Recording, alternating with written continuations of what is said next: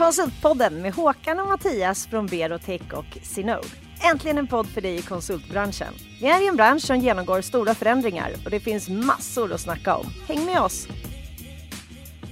Hej Håkan! Hej Mattias. Hur mår du? As- Jo, det är bra. Avsnitt 41 hör jag. Är det så? Ja. jag är chockad. Ja, ja lite. Undrar om eh, våra lyssnare orkar med oss. Ja, Nej, men det gör de nog. Nej, men det är kul. Hur mår du? Jag mår bra. Det är lite, vi brukar köra vid lunch, nu är det lite senare eftermiddag. Ja, du och brukar det vara blir nästan så- mörkt där. Du brukar vara så jävla hungrig precis. Hur känner du nu? Jag tog en extra macka här Ja, och bra. fyllde på. Ja, så du inte blir arg under resan. Nej, de brukar säga det, mina kollegor, att uh, ge Mattias mat först ner. Precis. Eller om ni vill förhandla, eh, kundtips, förhandla innan Mattias har ätit. Den Så går jag bra. med på allt. Den. Det där är värt hela resan. Ja, det är bra. Kul. Och vilken gäst vi har idag då? Ja, det är fantastiskt. Ja. Vi har, och, och, det blir en lite fantastisk historia för dig också. Så Det blir vi- jättekul. Eh, vi kan kanske ska börja, innan vi avslöjar vår gäst, Ja. ska vi börja så här. Hur, hur startade ni Berotech och hur tänkte ni då? Ja, det, det var ju 2000 och jag tyckte att eh, det vore kul att göra, göra livet för konsulter något annorlunda, lite mer vast. Och jag var ingen bra chef, för det var det jag var innan. Mm. Jag var alldeles för snäll vid löneförhandlingar och tänkte ja, de får köra eget. Jag har ingen ork att liksom slåss för om de ska en telefon eller två eller löneförhandling. Så jag tänkte inte längre än så. Men jag sa då till de som ville vara med mig att eh, jag gillar ju att sälja fortfarande så att om ni vill köra med mig så får ni starta eget. Och de bara, några av dem i alla fall hakade Mm. på. Och så bestämde vi 80-20, det verkar helt rimligt utan att göra någon djupare analys och så bara körde vi. Det var ju rätt lyckat och med, och med åren har det kommit eh, kollegor i branschen och rätt tidigt eller till och med tidigare så fanns det en aktör som jag inte ens visste om då. Men ni körde eget tillsammans? Vi körde det- eget tillsammans. Det, det, Yes, det är det det, som är grejen. det är kollektivet som driver mig överhuvudtaget. Att sitta helt själv är döden tråkigt. Att få vara i ett lag där man delar glädje och sorg, och man kan peppa varandra och krama varandra och göra gemensamma minnen. Det är det som är grejen för mig. Men ändå var egen? Ja, Ja, men det var ett bolag som var några lite, före. tror jag. Ja, vilket var det? Det var Kvadrat. Ja, och då har vi med oss Kvadrats VD här. Raggadaggadis. Välkommen! Maria Hellström, Tack! hur känns det? Nej, men det känns ju jättespännande och det är också spännande att vara här med Håkan. Ja, så ni var lite före Berotech, nu har inte du... 88 Ja. Ah, startades Kvadrat 88? Ja. Jaha. av tre grundare. 88 redan. 1988. Ah, Ja. okej. Så förra året... Jag sitter, funderar så här, sitter jag och ljuger nu? Nej, det gör jag inte. Nej, jag har bara hört att det var Nej, inte för var så långt. 2018 så Okej. var Mm. det 30 år. Och då åkte Oj, alla kvadratare till, ja, eh, till eh, Sydafrika. Sen året efter började jag, 2019. Vart åkte vi till då? Säffle. Visby. Visby. Men vi åkte med en klimatsmart båt, gasbåt och sådana grejer. Ja. Det är bra. Mm. Mm. Men innan vi börjar, för vi, vi ska prata lite om olika affärsmodeller och Ja. Ja. är konsulter lyckliga och, Mm. och, och sådär. Men innan vi börjar med det, lite presentation av dig. Hur, kom du in i konsultbranschen? Ja. Jag eh, bodde, kom från Falkenberg och flyttade till Stockholm 91, började plugga. Och 97 när jag gick ut, då var ju marknaden tokhet. Då hade jag läst data på KTH. Så då satt jag med mina tre kontrakt och funderade Mhm. på, undrar vad, vilket bolag jag ska börja på. Och så träffade jag en kursare på bussen och hon och jag var väldigt olika varandra. Och så sa hon så här, nej men Capgemini kan du absolut inte börja dig på. Så här, Mm. De kommer ringa dig på onsdag och fråga att du kan, ifall du kan åka till Afrika på torsdag. Och jag bara, sounds like mitt, mitt sorts företag. Och så började jag på CAP Ja, 97 och sen så var jag där i 17 år 17 år, till eh, 2014. det var inte dåligt. Nej. Och jag har varit utvecklare, jag har varit testare, jag har dokumenterat, jag har varit projektledare, jag har varit säljare, teamchef, affärsområdeschef. Oj, vilken resa. Ja. Fick, du, fick du åka till Sydafrika då? då? Eh, nej, jag, men min första uppdrag var faktiskt i eh, Zimbabwe.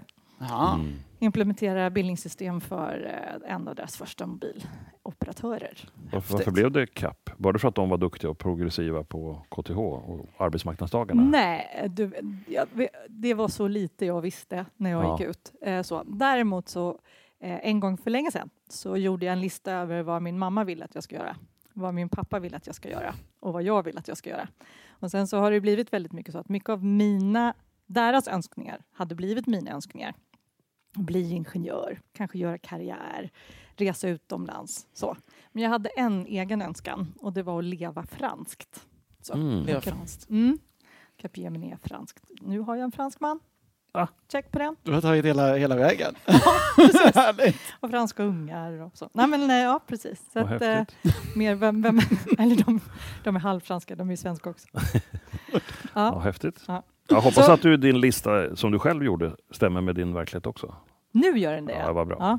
Så. Nej, Mm. väldigt mycket Men du har haft jättemånga olika roller i konsultbranschen. Ja. Vad, är det som tycker att, varför tycker du det är kul Jag? med konsultbranschen? Ja, därför att man får alltså, man, Folk är så här, du jobbade 17 år på Capgemini. Du verkar ju inte tycka att det är så kul att byta. Men jag hade ju aldrig ett uppdrag. Ja, men det längsta uppdraget jag hade var två år och då räknade jag när jag var chef eller säljare också som uppdrag. För det kan man ju göra på ett konsultbolag. Och sen så, ja, sen så gick jag ut och debuterade lite i ett uppdrag hos en kund för då hade jag lärt mig en massa. När jag var eh, affärsutvecklare och var baserad i Paris då var vi med och sålde och så var jag alltid med i instegsprojektet och sen så när det blev ett riktigt, och liksom förstudiedelen av det och sen så när det blev ett riktigt projekt så lämnade jag. Så att, eh, ja, Mm. jag har varit ute och debatterat mycket.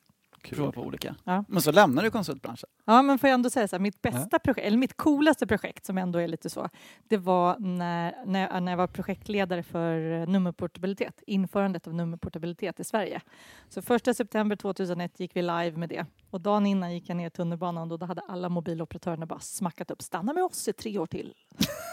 Kul. Ja, tänkte det här kommer aldrig gå. Jag som är mekanist kan ju Ja. få ställa den dumma frågan. Vad är nummerportalitet? Mm, mm, Nummerportabilitet. Att du kan byta operatör och behålla ditt nummer. Ah. Så innan första september 2001 så kunde du inte göra det. Nej. Bytte du operatör så bytte du nummer. Ja.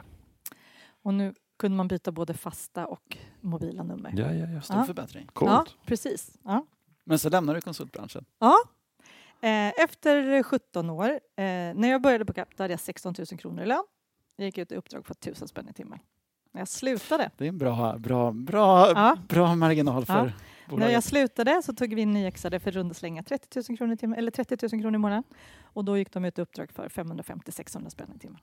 Mm. Den marginalpressen som var inom konsultbranschen, det gjorde att jag då i alla fall upplevde att det är inget kul. Det var för jobbigt.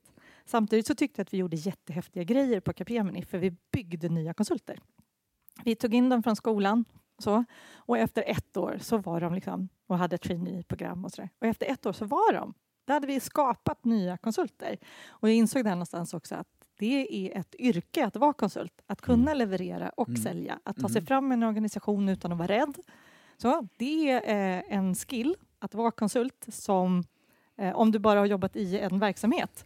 Så det är inte bara att gå in och vara konsult för Nej. att du tycker att du kan något utan det är, det är en, ett yrke också. Konsultmannaskap. Ja, Precis. ja. Det får vi hoppas att ja men det är det. Mm. Eh, så. Och att eh, vara orädd och våga navigera för det tycker jag att man har rätt att göra som konsult som du kanske i en stark hierarki inte vågar göra för det här, här är din plats i den här organisationen. Som konsult får man röra sig fritt, liksom, Mm. göra saker som man... Det gillade jag Ja, det med att vara konsult. Ja. Och jag tänker att nu är jag koncernchef på Kvadrat men någon gång ska jag också bli egen konsult. Det är Mhm. jag liksom rätt säker på. All right. Mm.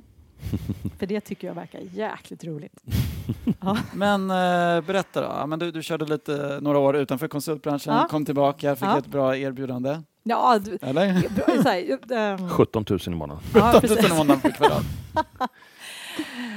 Ja, precis. Erbjudande är väl inte det som makes me tick, inte riktigt. Utan jag, de, när det här rekryteringsbolaget ringde så sa de så här, ah, konsultbolag, är du inte intresserad? Jag bara, du, jag är så färdig med konsultbranschen. Det är bara marginaler och squeeze och grejer. Så här, jag är så ointresserad. Nej, men de gör jätteroliga grejer och alla är glada och de åker på resor. Och jag bara, ja, eller hur? Så, de har fredagsölar, jajamän. Den har vi hört förut. Ja, Ja, den har man hört förr. Ja, men så kom jag till Kvadrat och så var det så. Och eh, någonstans på Capgemini så var det också så att jag ibland så tänkte jag så här, jag jobbade så jäkla mycket. Man jobbade så mycket. Och jag tänkte att jag la ner så mycket tid och kraft och energi eh, och hela mig i det. Och så satt det liksom någon fet fransman någonstans och var aktieägare och liksom bolmade på en cigarett och kunde inte ens prata engelska. Jag tyckte det var så Ja. Eh, och då är det så att Kvadrat ägs av alla kvadratarna. Så när jag lägger ner tid och kraft och pengar och min energi och tar tid från min familj eller vad jag nu gör, då gör jag det för oss. Jag gillar det. Det Mm. tycker jag är liksom... Så det var lite sådana grejer som fick mig att tänka så här, ja men fan, jag gör det. Ser. Mm. Nya typer av konsultbolag. Som Ja. inte är Ja. nya typer längre. Men... Nej, Nej, har funnits i ett- över 30 år. ja, precis. Nu då 32 blir det lite. Vi firar inte 32.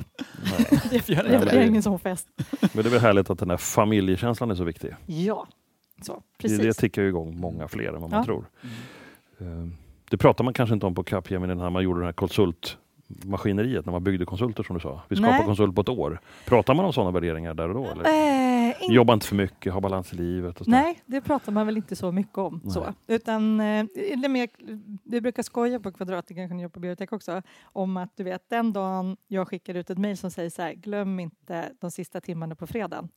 Så, då, då kommer de andra bara skratta. Och jag började ju den 4 mars 2019 och då skojade vi om att den första april skulle jag dra ett sånt skämt. Men så kom jag på det den 2 april. så jag fick inte skicka ut den. Det var lite synd faktiskt. Ja. Ja.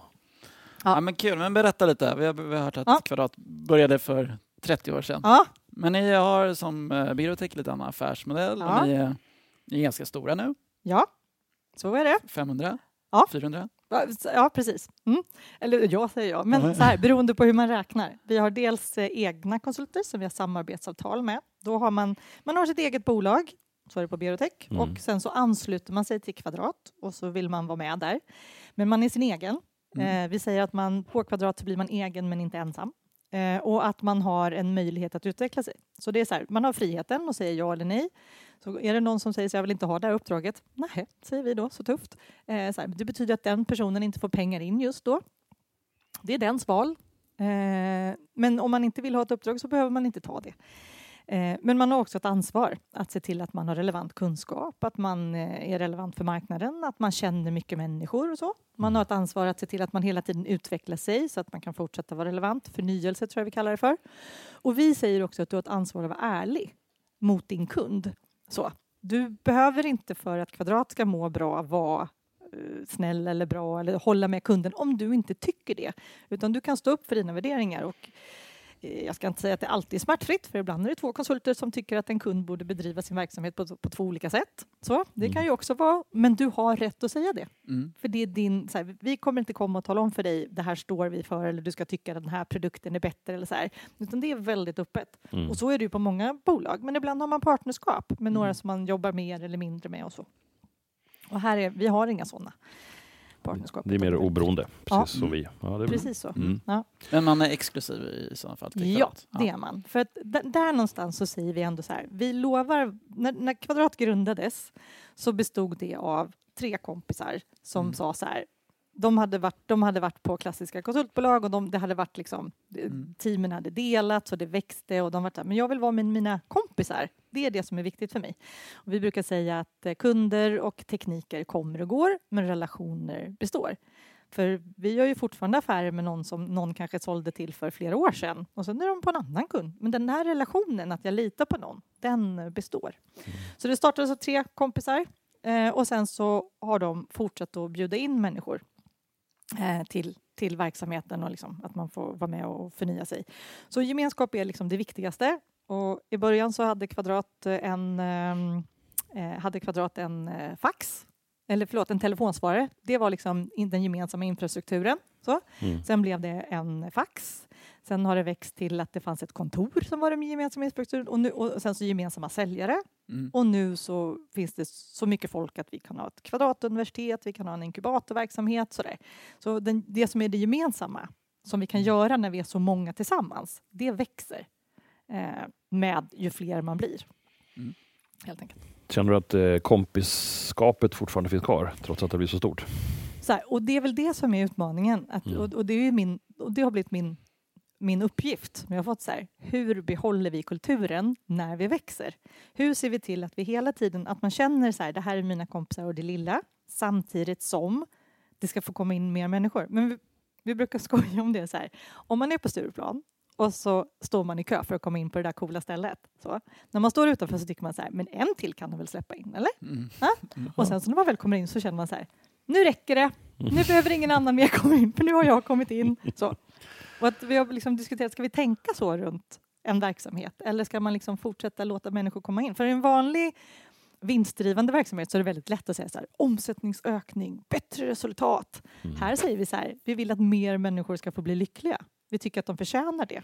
Precis. Jag tror det är rätt drivkraft. Ja, men det är, det är en svår, eh, det är en Ja, svår ekvation. Precis. Ja. Så det, det, så här, det är utmaningen, att behålla sin kultur när man växer. Och det är Precis. min största Precis. utmaning. Får man utmana din eh, me. bild av Stureplan? Ja, ja gud Jag ja. trodde du skulle säga att när man väl har kommit in så var det inte så skitkul där inne i alla fall. För alla roliga står ju i kön. Ja, du tänker det. så. Det Ja. brukar vara Ja. Så att det kanske finns andra liknelser man kan använda. Bara, just det. Okej. Ja, sant. sant, möjligen. ölen är dyr och... Ja, precis. Mm. Nej, men jag håller med det där att eh, man måste bejaka att man får in flera vänner till sin familj. Ja, Det skapar ju en dynamik och det är lite jobbigt och man kan vara rädd ibland. Oj, oj, nu kommer in fler som kanske är bättre än vad jag själv är. ja, Vad händer med mina uppdrag? ja. Men om man, vad är alternativet? Mm. Alltså. Ja. Och en konsultrörelse är en rörelse oavsett om det handlar om tydliga tillväxtmål. Men det måste ändå ske någon form av riktning tror Ja. jag. Och det bästa sättet är att man bejakar ny vänskap. ja. Och, och en ny vänskap är lika många gånger en kund. Att ha nyfikenhet kring att träffa människor hela tiden. Det gör att man får roliga uppdrag. Roliga minnen tillsammans. Roliga, ja, hållbart. Och precis det där du säger, så här, men om man tar in någon som är bättre än mig. Och där har vi, eh, nu ska jag, här, vi har ju kollegor i Malmö och de säger så här, vi ska ta in en bättre. Ja, det var mitt försök att prata skånska. Men de ska, nästa person som de rekryterar ska alltid vara lite bättre Mm. än den senaste de tog in. Av den lilla anledningen att då, då kan vi ju lära oss någonting av den. Mm. Så, och att försöka göra det till en eh, styrka och tillgång istället för någonting som man ska vara rädd för. Precis. Mm. Det är bra filosofi, Ja. tycker jag. Men ni representerar ju lite den här mellanvägen. Ja. Vi har eh, giggarna och så har vi klassiska gamla konsultföretaget som jag tror håller på att förändras ganska mycket. Jag Ja. tror kanske inte det ser ut kanske likadant Kan på så. Capgemini. Och Nej, det det är är många, det vi ser är ju att det kommer många liknande bolag som er Ja. och sen är Ja. det kanske vissa som är kanske mer anställda fast man har mer frihet och så Ja, vidare. precis.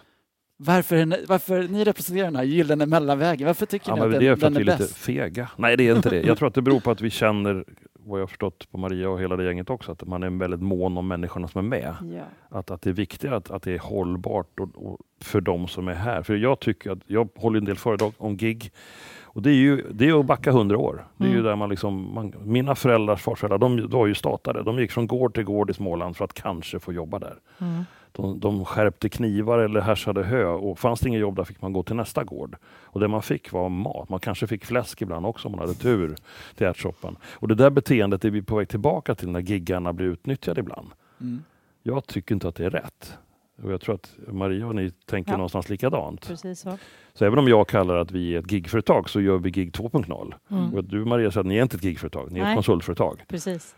Och vi, Ja. eller så här, livsstilsbolag har vi väl också Ah, okej. slängt oss lite med. Någon sa paraplyföretag, jag bara, det är fel. Ja, Eh, men liksom, nej, det vi vill åt är att eh, Å ena sidan, i de där, är man anställd, då finns det en massa skyddsmekanismer och nu finns det en ny LAS-förhandling och sådär. Eh, men man är ju inte tryggare för det.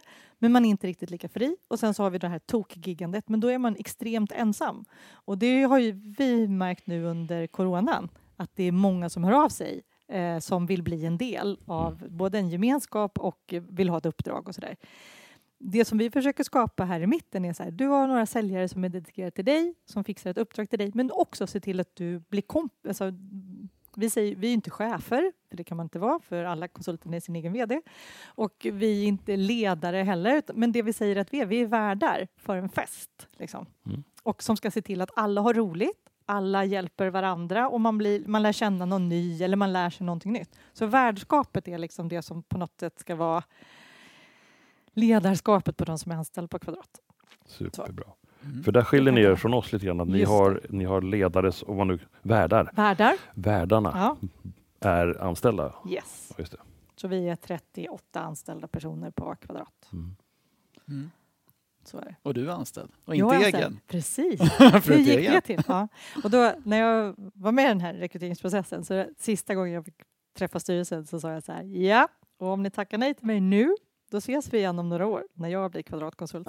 Mhm, mhm. För det är Men så jag, tror, men jag tror inte alla giggar håller med er. Nu, nu måste Nej, jag så jag måste ju på Ja. lite deras sida också. Ja. Nej, men uh, utnyttjar det kanske vissa. Ja. Men jag tror många är, s- blir helt egna för att de kan ta egna uppdrag. Och Ja. Det finns massor med eh, nätverk som är Visst lite är? Ja. Och, oexklusiva och man får sina egna helt egna fri, frihet. Man har Definitivt. frihet att se men Ja. man, man, man, man ger, en, ger en del till Ja. också. och, och det, men det är det jag tänker på. Så här. Har du ett jättebra nätverk och är, liksom, tycker att det där är frid och, fri, och, du, och, måste, och tycker att det är jätteroligt att planera ditt eget kundevent och tycker att det är jätteroligt att ta tag i dina egna kunskapsgrejer och sådär och har all den tiden för att göra det. Bra, kul, liksom. toppen. Mm. Mm. Men det tar tid att jobba med sitt nätverk. Det tar tid att underhålla sina kunder. Det tar tid att, liksom, vad du nu än gör för något. Och alla de sakerna måste man göra när man är ens egen. Och då ibland kan det vara gött att ha någon som hjälper till Mm. med det. Och det tror jag det är det kvadraterna har sett. Liksom. Jag är med. Vi betalar 17 procent i kvadrat. Mm. Eh, men jag får alla de här sakerna tillbaka som jag annars hade varit tvungen att lägga min tid och kraft och ork på. Som man kanske tycker är roligt eller inte. Så det är klart, jag har också kompisar som kör helt eget. Så, och så har sagt till dem, ska ni inte komma till kvadrat? Nej, nej, nej gör inte, skit i det då. Men Mm. Du vet inte vad du går miste om. eller vad ha dig som värd, det Ja. är ju jättetrevligt. Ja, Nej, men jag tror att det finns, jag tror att det är en normalfördelningskurva som, som avgör här. Det, det, alla är inte lämpliga att köra helt eget. nej. En del ska absolut vara anställda. Och Mm. någonstans finns det en grupp av människor som inte är supersugna på att ut och kränga, som en säljarroll kan tolkas som. Mm. Då finns sådana här Mm. bolag. Just. Men sen har vi Ja, de ja. där som är extremt utåtriktade eller attraktiva, för de kan någonting unikt. De behöver inte mig eller Maria. Fast några av dem vill vara med Ändå ja. ändå, ska Mm. jag bara säga. För att de Mm. tycker att det är andra roliga människor. Absolut. runt omkring. Mm.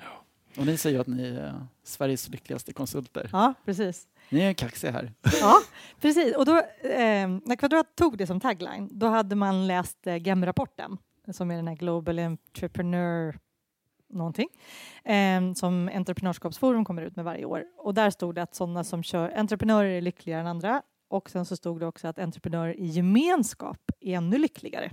Och då var det så här, vi är lyckligast. Och så började vi mäta det. Vi har ett, eh, en ENPS-undersökning varje år till våra anslutna konsulter. Och ENPS är Employee Net Promoter Score. Skulle du rekommendera någon att börja på kvadrat? Den går från minus 100 till 100 och vi ligger på 65 i snitt. Vi har något bolag som har typ så här 82, alltså så väldigt högt. Eh, och så, så när jag började så var det så här, vi ska, bli, liksom, vi ska ut och prata om det och berätta om hur man kan bli Sveriges lyckligaste yrkesmänniska. Och så gick jag till någon och de bara, ah, men vi, vi kan ju inte promota en studie som ni har gjort själva. Det måste du förstå. Jag bara, nej, nej, nej. Ja, ja. Eh, så då gick vi till, en, eh, till Novus och bad dem om hjälp. Och så först ställde vi frågan till alla kvadratare så här, vad är det som gör dig lyckligast i ditt yrkesliv? Och så jag fick allt från glass till friheten att, vad det var för någonting. Vi nycklade ner det till sju frågor. Novus fick ringa runt till både kvadratare, sådana som kör helt eget, anställda konsulter. Och det var ju en jäkla tur att resultatet blev att kvadratare var lyckligare än andra konsulter, både de som kör helt eget och de som är anställda. Och de frågorna som var, som var samma för alla, det var Mm. så här, kan du styra din egen tid och jobbar du för en bättre värld? Typ. De två frågorna var samma för alla. Men de som stack ut, eh, det var, jag har en bra balans mellan arbete och fritid och jag har den yrkesmässiga utveckling jag vill ha. Där var de som var i en gemenskap eh, hade mycket starkare på dem. Och då var det så att de kvadraterna var högt och de egenkonsulter som sa att de var en del av en gemenskap hade också högt på den. Och det är det här, jag behöver inte, jag tror att jag är en del av en gemenskap som kommer hjälpa mig om jag känner mig svag eller inte orkar eller sådär. Och, och som, liksom, som talar om för mig vad som händer och så. Och jag kan också, jag kan vara så kaxig så jag kan tacka nej till ett uppdrag om det inte passar mig. Så. Och att jag kan säga ja till det uppdraget som hjälper mig i min yrkesutveckling. Mm. Så de två sakerna också. Så ja, det är bevisat. Hoppsan hejsan, jag slår handen i bordet här. Det är bevisat Men, att kons- egenkonsulter ja. i gemenskap mår Ja, okej. bättre. Mm. Ja, men Ja, det, jag det håller bra. med. Det är Bra. bra. Såklart. Eh, men det var ju kul för att eh, konsulter är allmänt eh, väldigt lyckliga. Yes. Yes. Ja. Men eh, om vi står på konsultbolagens sida då. Ja. Vad, vad ser ni för utmaningar och, som, eh, som är svårt, som är enklare när man är ett mer traditionellt konsultbolag? Ja. Jag, jag, tror- så här, beroende på vad man är för en människa. Mm. Jag, ska säga så här, jag, jag brukar säga att jag har 400 eller 500 chefer. För jag är ju anställd av alla de här konsulterna. Så. Eh, de, alla de tycker ju att de har rätt till mig och min tid när, om, om det är någonting som inte stämmer. Och ibland så tycker de väldigt olika saker, då kan det vara svårt. Eh, men samtidigt så, eh, en sån här konsult, när de, när de inte har ett uppdrag, då får de inte in några pengar. De är otroligt drivna för att, Mm. för att, för att hitta sitt nästa uppdrag, vad de vill göra för någonting. Så här. Eller så säger de så här, det är dags för mig att ta en paus nu för jag ska jobba på mitt egna projekt. Så, det är vissa som säger det. Eh, och det, där är en stor skillnad mot det klassiska konsultbolaget Mm. där det ibland var så här, jag har inget uppdrag, då väntar jag på att det ska komma ett nytt. Så. Utan här måste du vara med tillsammans. Så det är inte så att Kvadrat går ut och bara säger, ja, här har du de här uppdragen, vill du ha dem? Utan det är, tillsammans ska vi leta reda på ditt nästa drömuppdrag. Så. Mm. Mm. Hur är det med att få igenom förändringar och så i Ja. och du har 500 stakeholders? Ja, nej, men det är ju ett ständigt införsäljande. Det är ju som... Mm. Eh, så här, jag, när jag var chef, då har jag dels varit chef och haft ett eget team eh, och sen så har jag varit chef för dotted line-människor på någon global jäkla roll med något tokhögt revenue-mål Ja, just som man ska nå. Hur får man de människorna att göra det som man tror är rätt? Hur Mm. kommer man först fram till vad man tycker är rätt? Då får Mm. man på något sätt välja ut en grupp och säga det här är det vi ska jobba med. Eh, så, och, och sen så säga så här, då börjar vi med att liksom implementera och förankra det. Det är en, det är en, Mm. det är en lång resa. Ja. Men där har vi liksom starka ägare med tydliga åsikter och då blir saker och ting lättare att faktiskt implementera. Det är bra. Tror Jag ni det är tänkte- skillnad vilka typer av uppdrag man kan få? Man är Egen. kvadratare, berotickare jämfört Ja, med... vi har nog delat upp marknaden Ja, ganska det har vi. Ja, nej, nu tänkte Ja. jag inte så, utan Nej. om man var ett traditionellt konsultbolag. Jag tänker de här stora jättarna Ja. kanske har andra typer av uppdrag de kan ta. Men ni har kanske lite svårare att ta, kanske åtagande, Ja, Ja, åtaganden är stora vår. projekt, eh, kanske åka till på- Zimbabwe. ja precis. Kanske ja. är svårare. Så. Jag tror inte, jag vet inte hur det är på Kvadrat Ja. där, men jag tror att vi kan inte ta, vi jobbar inte med åtagandeprojekt. Det funkar liksom inte. Nej. Eh, och vi har väl blandat upp vår, vår, vår kundstock är väl ungefär som att vi är lite grann på startups och lite grann på medelstora, halvmogna och, då, och så är vi förstås på stora drakarna Mm. i någon skön mix som procent, procentuellt sett ändrar sig över tid. Men det roliga är att av de här första och jungfruliga, de, de byts ju ut. De blir ju äldre. Några Ja. ramlar ur systemet och några blir riktigt stora. Det är, väl, det är väldigt kul att vara på det här breda spektrat. Mm. Och, och där kan jag ha fel nu när jag säger som att ett, stort traditionellt företag lägger nog mer tid på de stora drakarna. Mm. När jag började på, och om man kollar på vår hemsida så säger vi så här, vi är 450 konsulter, vi har 380 kunder. Och jag bara, det första jag skulle göra när jag kom in, Det det var dyrt. Ja. Ja, jag, bara, jag skulle styra upp kundstocken. Men Mm. grejen är den att det handlar ju inte om vad jag tycker, så, utan hos oss handlar det om att vi ska hitta kunder till konsulterna som Mm. de kan vara på. Och då så, eh, Just ja, det. så det det är liksom, då måste man hantera alla 382 kunder och så får man bara jobba med det. Men eh, innan vi ropar in Josefin, vår ständiga gäst från eh, den yttre rymden, den riktiga världen, Den så riktiga hade jag en fråga kvar till dig. Ehm, Jag brukar säga att ku- företagskultur äter strategier till frukost. Ja. Hur skulle du vilja definiera er kultur? För nu har vi pratat om strukturen ganska mycket och hur, Ja. hur ni tänker. Men vad, finns det något begrepp? Hur skulle du definiera er företagskultur? Kultur. Uh, ja, vi brukar eh, snurra det runt 4K, säger vi. Att man ska liksom tänka på sina kompisar, sina kunder, sitt kapital och sin kompetens. Så. Um, och, och, liksom, och då ska man både, i kvadrat så ska man ge och få 4K. Du ska ge Mm. till dina kompisar, du ska ge av ditt kapital, du ska ge av din kunskap, dela med dig till andra kvadratare. Och så. Och men du ska också kunna få. Du ska få från Kvadratuniversitetet, du ska kunna få kunder, du ska kunna få. Så att det är liksom, vi ska ge och få 4K. Det är liksom det som är Coolt. viktigt. Ja. Mm. Så det skulle jag säga är det. Sen så kom, ibland så kommer det någon till Kvadrat som tycker så här. De sätter sig i soffan och så gapar de så bara, ge mig ett uppdrag. Så. Mm. Och då säger vi så här, "Nja, du, vi får fundera på det här. Du är lite fel ute. Ja, för vi jobbar tillsammans. Det är bra. Vi hjälps åt. Spännande. Nu ska vi Ja. inte sälja in Virotech, men vi borde käka en lunch. Vi har också fyra, fyra och en annan bokstav. Ja, vilken bokstav var ni då? F. F. Ja, Fyra F. Fyra F. ja coolt. Ja, men då, Jag, ska, jag säger inte den, det blir en cliffhanger för Ja. då vill du träffa oss. Nu ringer någon här. Ja, ska vi svara? Jag tror det. Ja. Nu, hallå? Hej Josefin. Hej! Hej! Hur är läget med dig Josefin? Det är bra, tack. Ja. Hur är det med er? Det är bra. Det är jättebra. Hur har du, har du använt det här konsultmannaskapet vi snackade om förra gången? Har du testat det? Ja, men det tycker jag hela tiden. Ja, det är bra. Det är bra. Du fick nu, mer eh, tips nu idag. har vi ju corona. Ja, men det har jag fått. Mm. Eh, bra tankar från eh, Maria. Eller hur? Eh, nu har ju Passa på att fråga. corona kommit och puttat hem många från eh, arbetsplatser och sådär. Så att nu blir det nog lite mer hemma. Mm. Får, du köra, får du köra hemma också? Eh, ja, vi har ju vårt kontor öppet med begränsat antal platser. Men med tanke på att jag är gravid och sådär så tänker jag att jag ska försöka tänka till kring mina sociala kontakter. Vilket är jättetråkigt för jag hade ju hoppats på att nätverka järnet eh, innan jag går på föräldraledighet. eh, Med eh, kunder och bekanta. Så att eh, det ligger lite på hold just nu. Men du, jag tror att en bebis är precis som en hundvalp. Det kommer bli så många människor som vill träffa dig när du väl kommit ur den första bubblan. Det är det bästa raggningstipset att skaffa jag en hundvalp. Men jag säger, det kanske funkar på vissa. Jag ska testa det. Jag ska lägga upp eh, LinkedIn-inlägg på mig och bebis och fråga vem som vill luncha med mig. Ja, det. jag kommer. Men du Josefin, eh, vad, vad tyckte du om när Maria pratade om att de på Kvadrat jobbar i, i symbios mellan säljare och konsult för att liksom hitta nästa uppdrag? Hur, hur, hur tänker du på det? Är det något du brukar testa? Ja, men det tycker alltså, jag tänker att man som konsult har väldigt mycket att vinna på att engagera sig i, i sitt nästa uppdrag. Att styra det åt, åt det hållet eh, som man själv vill. Och jag håller med om det som du sa Maria, att man, det, det kan vara lite klurigt kanske att bara komma in och sätta sig och vänta sig ett uppdrag. Ehm, sen tycker jag att det var jättesvårt när jag var ny för att Ja, men jag gick igenom mitt kontaktnät när jag blev konsult och så tänkte jag så här, nej, men det finns ju inte en enda människa i mitt nätverk som kommer kunna hjälpa mig med ett uppdrag. Eh, och det hade jag ju jättefel i, eh, för det har ju visat sig att bli annorlunda.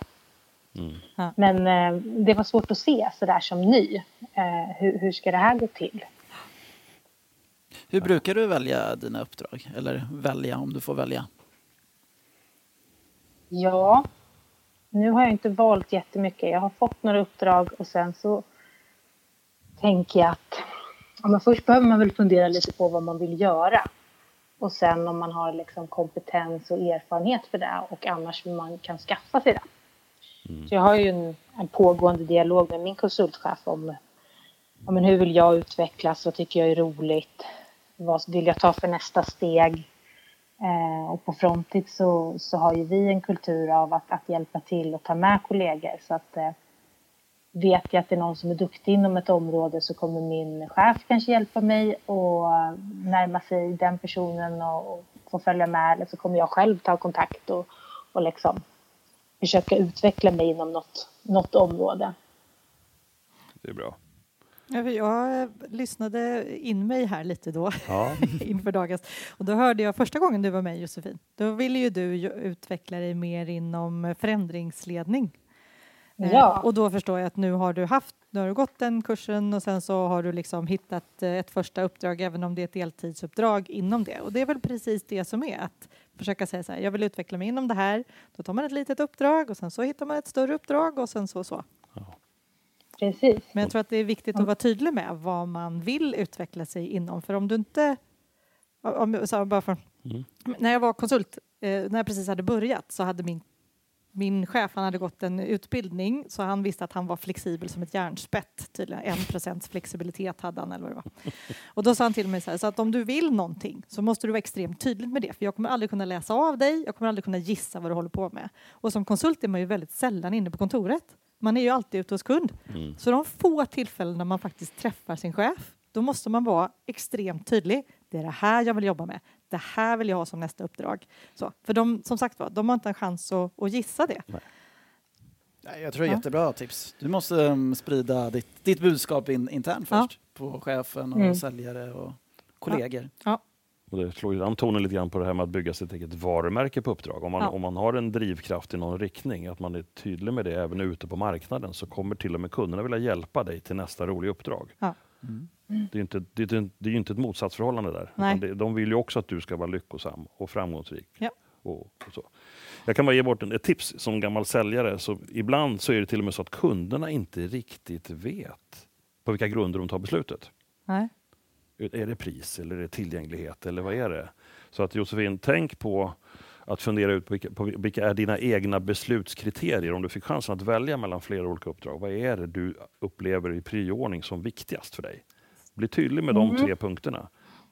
För då kan jag, om jag pratar med en kund, ja men det måste vara billigt. Jag menar du att det får vara hur billigt som helst och du inte får det du egentligen behöver? Nej, det har du rätt i. Pris kanske inte var det viktigaste. Så kan man hjälpa till och gaffla fram Ja. det som är sant. Mm. Så den dialogen tror jag är väldigt viktigt att ha.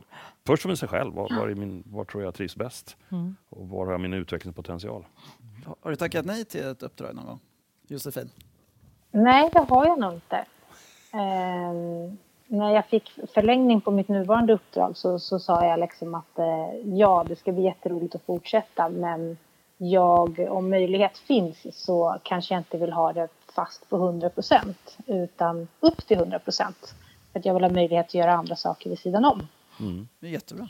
Eh, och det funkar jättebra för mig för att eh, när jag har mycket att göra så, så då, då har jag mycket att göra i projektet. Men jag har också flexibilitet och möjlighet att lägga lite tid på att jobba med sälj eller internt eller eh, med andra uppdrag när det dyker upp. Hur vet man om man är på rätt uppdrag då? Om man inte har gjort den här lilla behovsanalysen? Hur gör man? Ja, jag tänker man att man kolla? behöver ha sina mål klara för sig, vad man vill och, och hur man tänker, men, men det är svårt. Ja. Ehm, för mig är det viktigt att eh, lära mig nya saker, utvecklas och ha roligt. Mm. Men för någon annan kan det vara viktigt att ha en, en fast upp, liksom ett fast uppdrag under lång tid till exempel. Ja, jag brukar säga så här eh, när, eh, när vi anställde nya, eh, helt nya konsulter på Capgemini, då brukade jag säga tre saker. Så här. Ett, tacka inte nej till ett uppdrag. Man gör inte det. Nu kan jag inte säga så på mitt nya jobb, men då sa jag det. Så. Och så sa jag så här, är uppdraget för lätt? Kom på din egen utmaning på hur du ska utvecklas i det här uppdraget. Jag vet att jag fick ett eh, testuppdrag där jag hade testat i två år och jag bara, ah, det är inte på riktigt. Då bestämde jag mig för, nej men jag, jag kanske inte är världens noggrannaste människa. Så då bestämde jag mig för, i det här uppdraget så ska jag läsa alla mejlen ordentligt, alla dokumenten. Jag ska inte lämna ifrån mig någonting som någon kan hitta ett fel i. Det blev min utmaning. Och ibland har man fått ett uppdrag som är alldeles för svårt. Men är man då på ett lite större bolag, då har man ju världens chans att be om hjälp. Mm. Och folk kommer hjälpa till. Så, så jag brukar säga så här, tacka inte nej till ett uppdrag. Och sen så brukar jag säga det här som jag sa förut, var tydlig med vad du vill göra. För Mm. din chef kan inte gissa sig till det, bara att du vet det. Man kan komma fram med dialog, men man måste vara tydlig. Och det tredje som jag brukade säga var att man ska dansa med chefen på festen.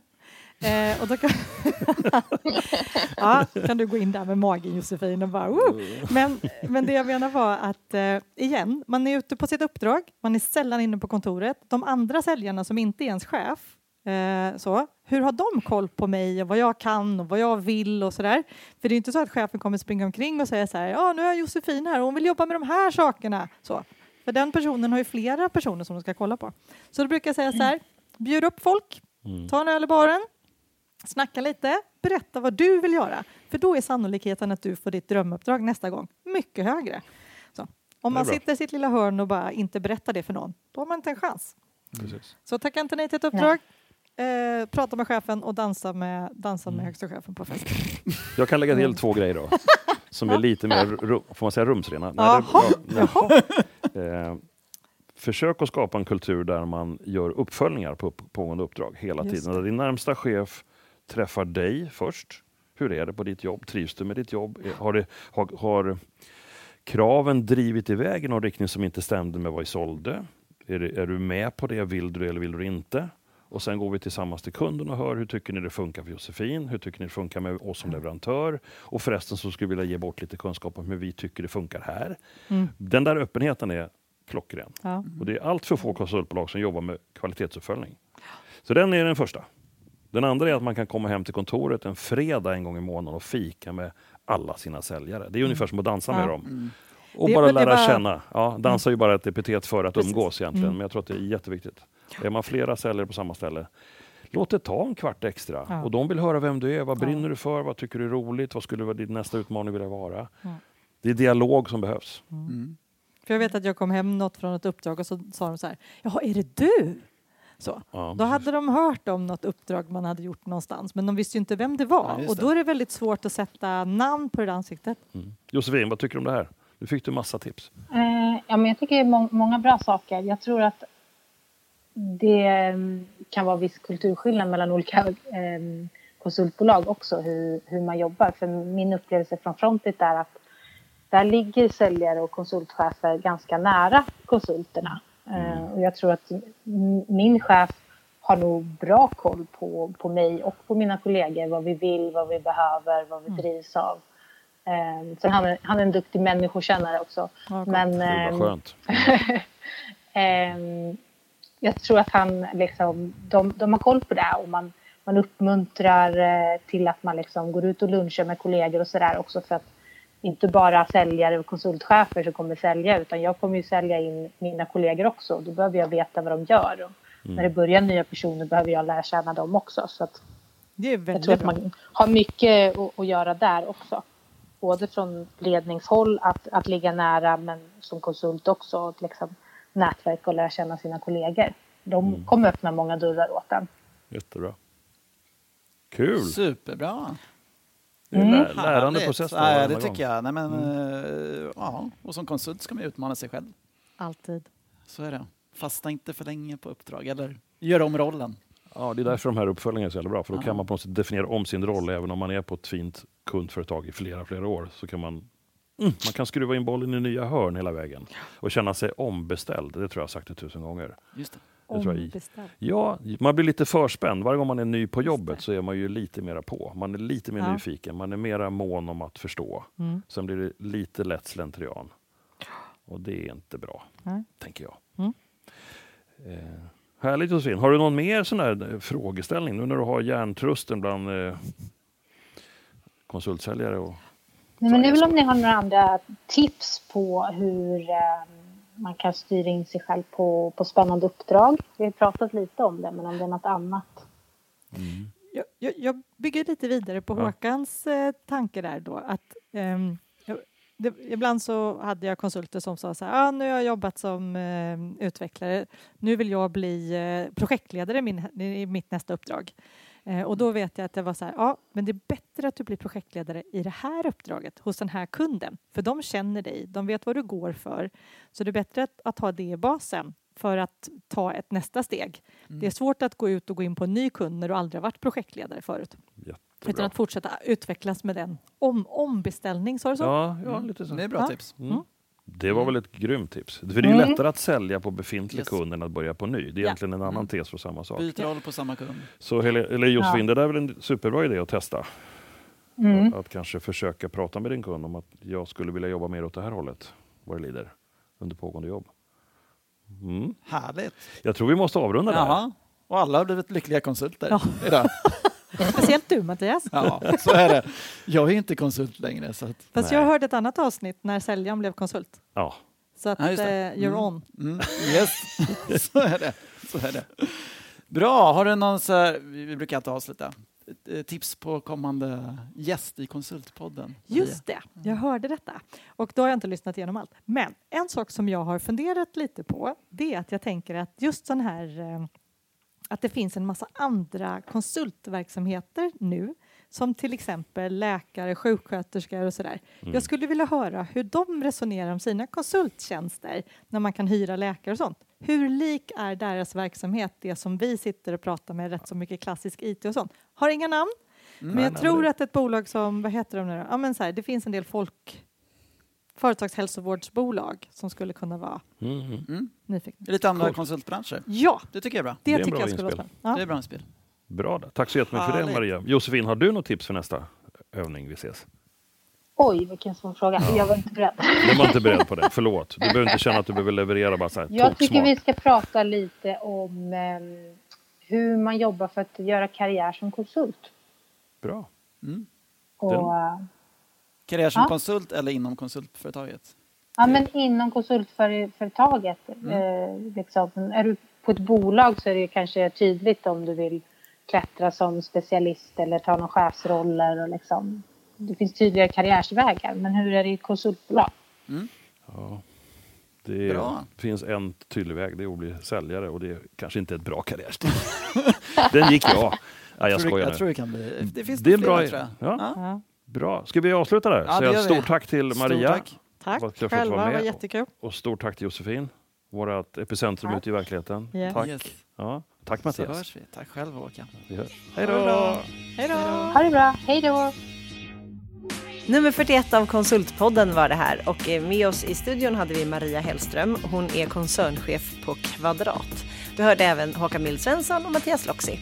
Och sen har vi ju som alltid numera med oss Josefin Berglund i Konsultlivet med Josefin. Och så har vi producerat på Septemberfilm.